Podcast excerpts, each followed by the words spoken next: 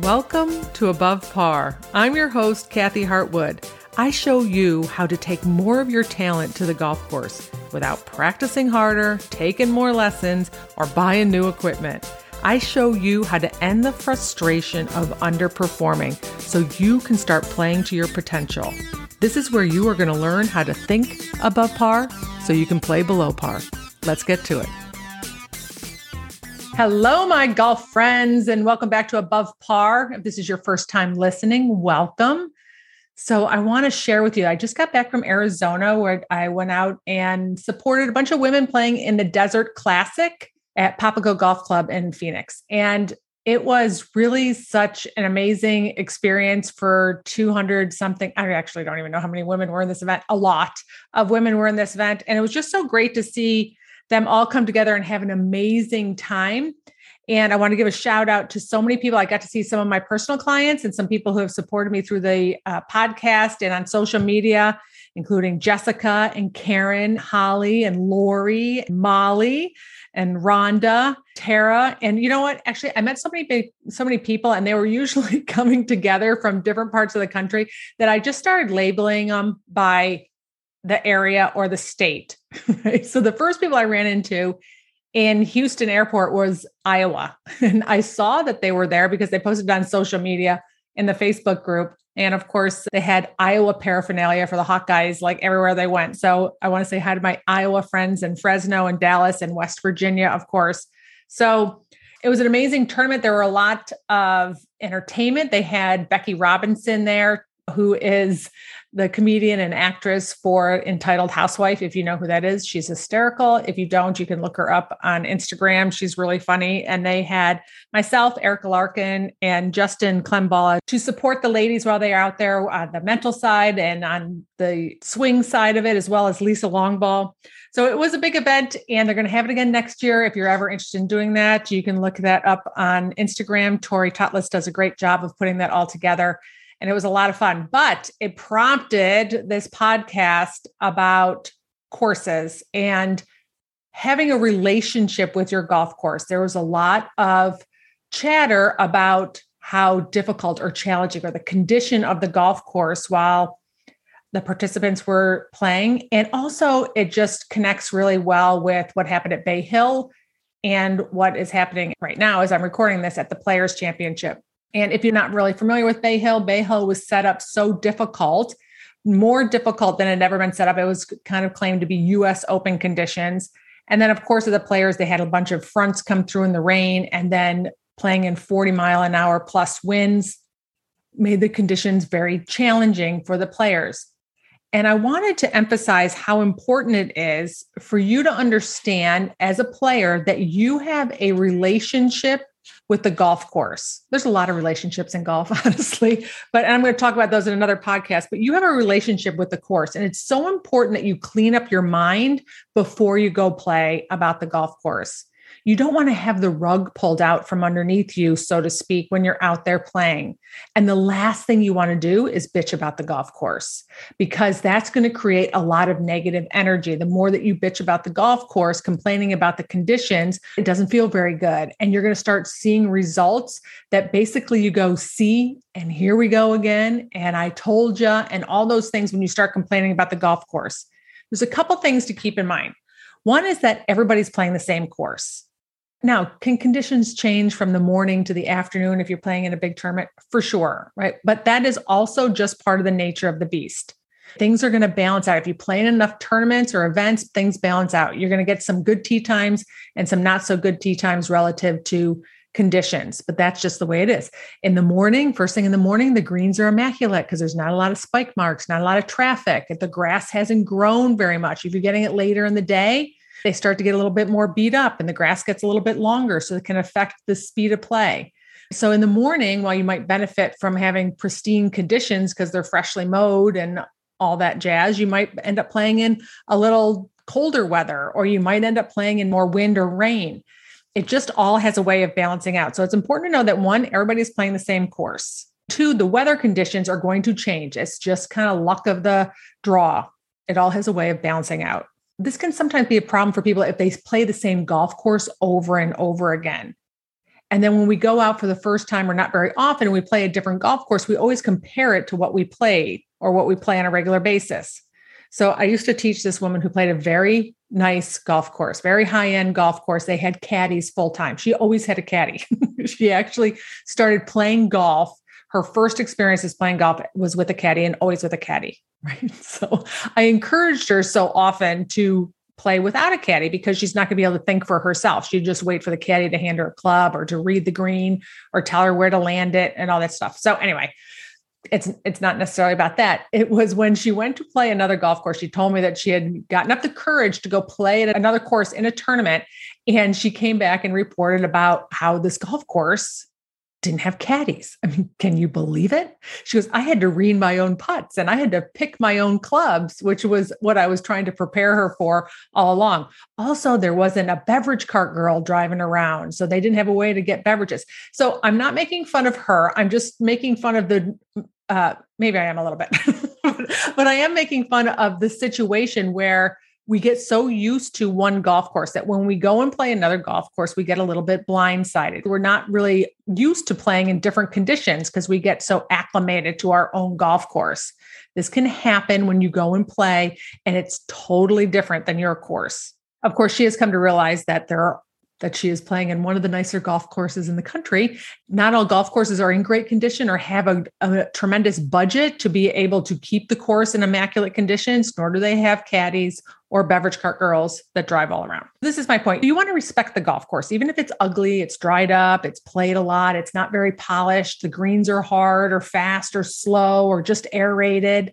You still want to respect the golf course. I'll talk a little bit more about that in a second. And you just don't want to like the golf course when the conditions are great or when the weather is great. It's very important to notice how your mind will start complaining about the conditions and the weather. And what's going to happen is you're going to make the day tougher for you than it needs to be.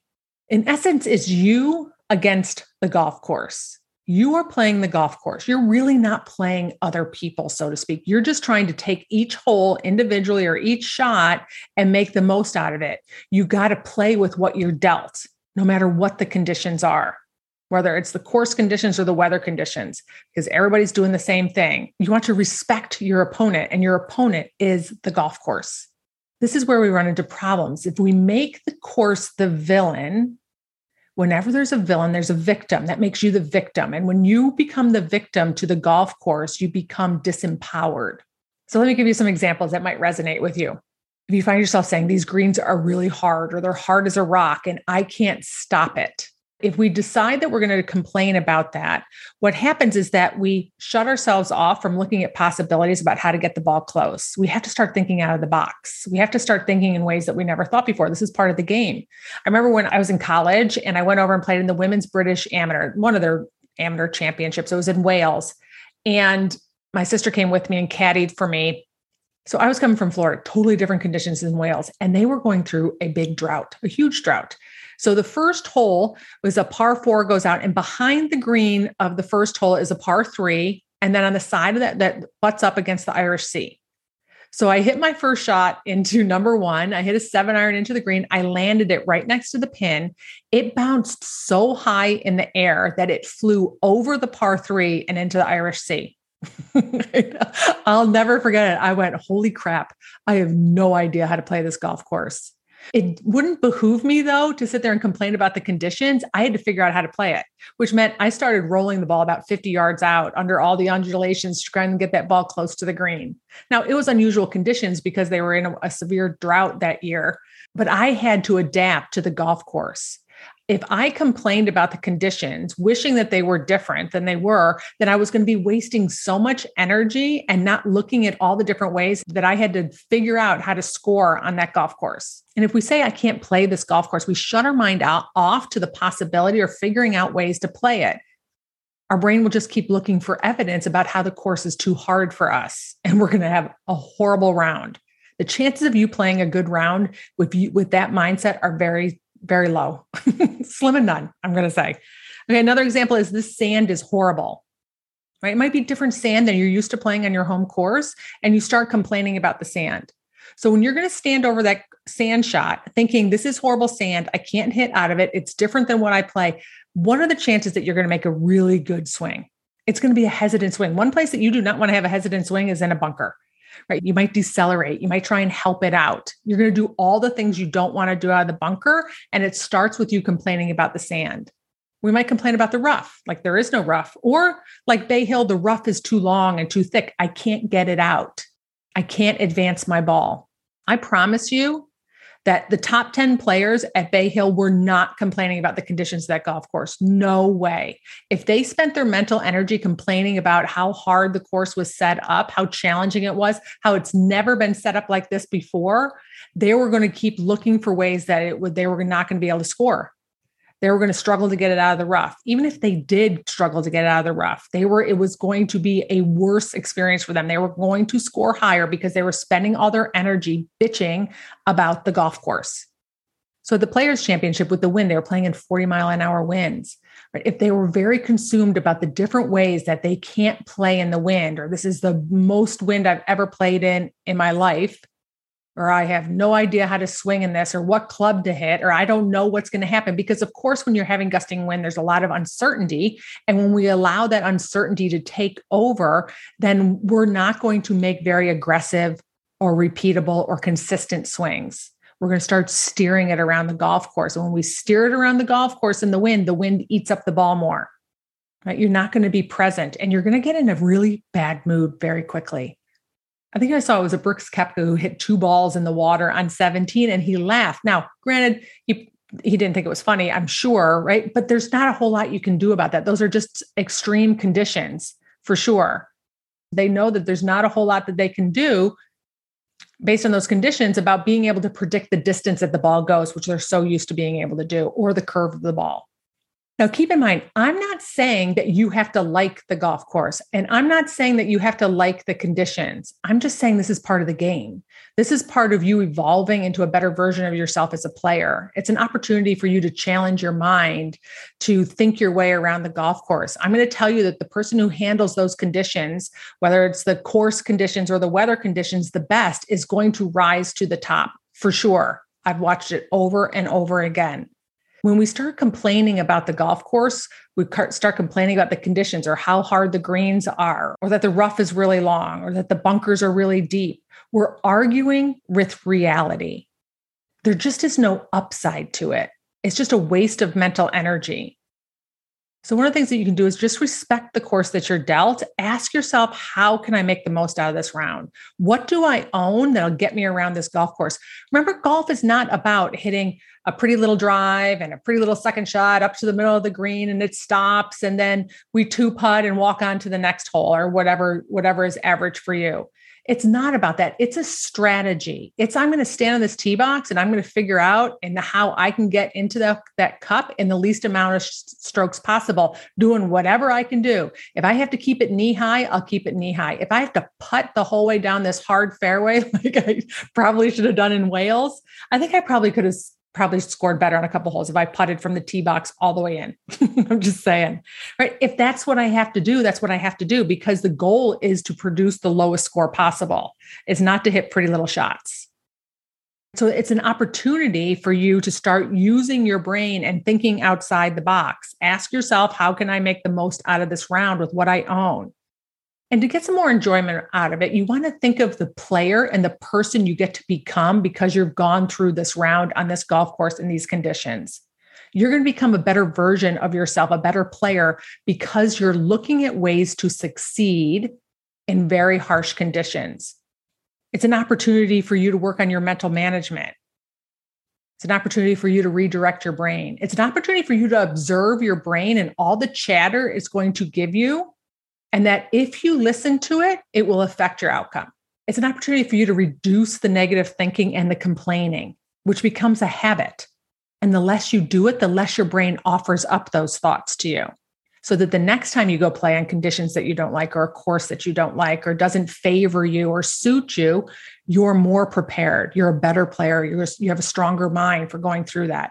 That's one way to go through playing in a round that is not ideal, whether it's the course or the conditions. It's an opportunity for you to grow as a player and it's an opportunity for you to grow as a human because you're working on your mental management, which is not isolated to 18 holes of golf. I like to picture Hideki Matsuyama's caddy at the Masters. If anybody can remember that, when he went to get the flag out of the 18th hole and Matsuyama won the Masters, he bowed to the golf course. He was paying homage and respect to the golf course. Granted, Augusta is a course to for sure respect, but it was also very symbolic of what we should do every time we play a golf course because it is you against the golf course. The more crap you talk about that golf course, it is going to own you. I can promise you that for sure. And this is the thing that I want you to remember it is never the golf course or the weather or your pairing that brings up your negative feelings. It is what you are choosing to make it mean and what you are saying to yourself always. It is always your thoughts about the golf course and your thoughts about the weather and your thoughts about your pairing or the people in your group that are giving you that negative feeling and those negative emotions that are making your day crappy. It's not the golf course. It's you saying things like, These conditions suck. This isn't fun. I hate playing in the rain. I hate playing when it's cold. This is what I teach people about cleaning up your thoughts before you go out and play.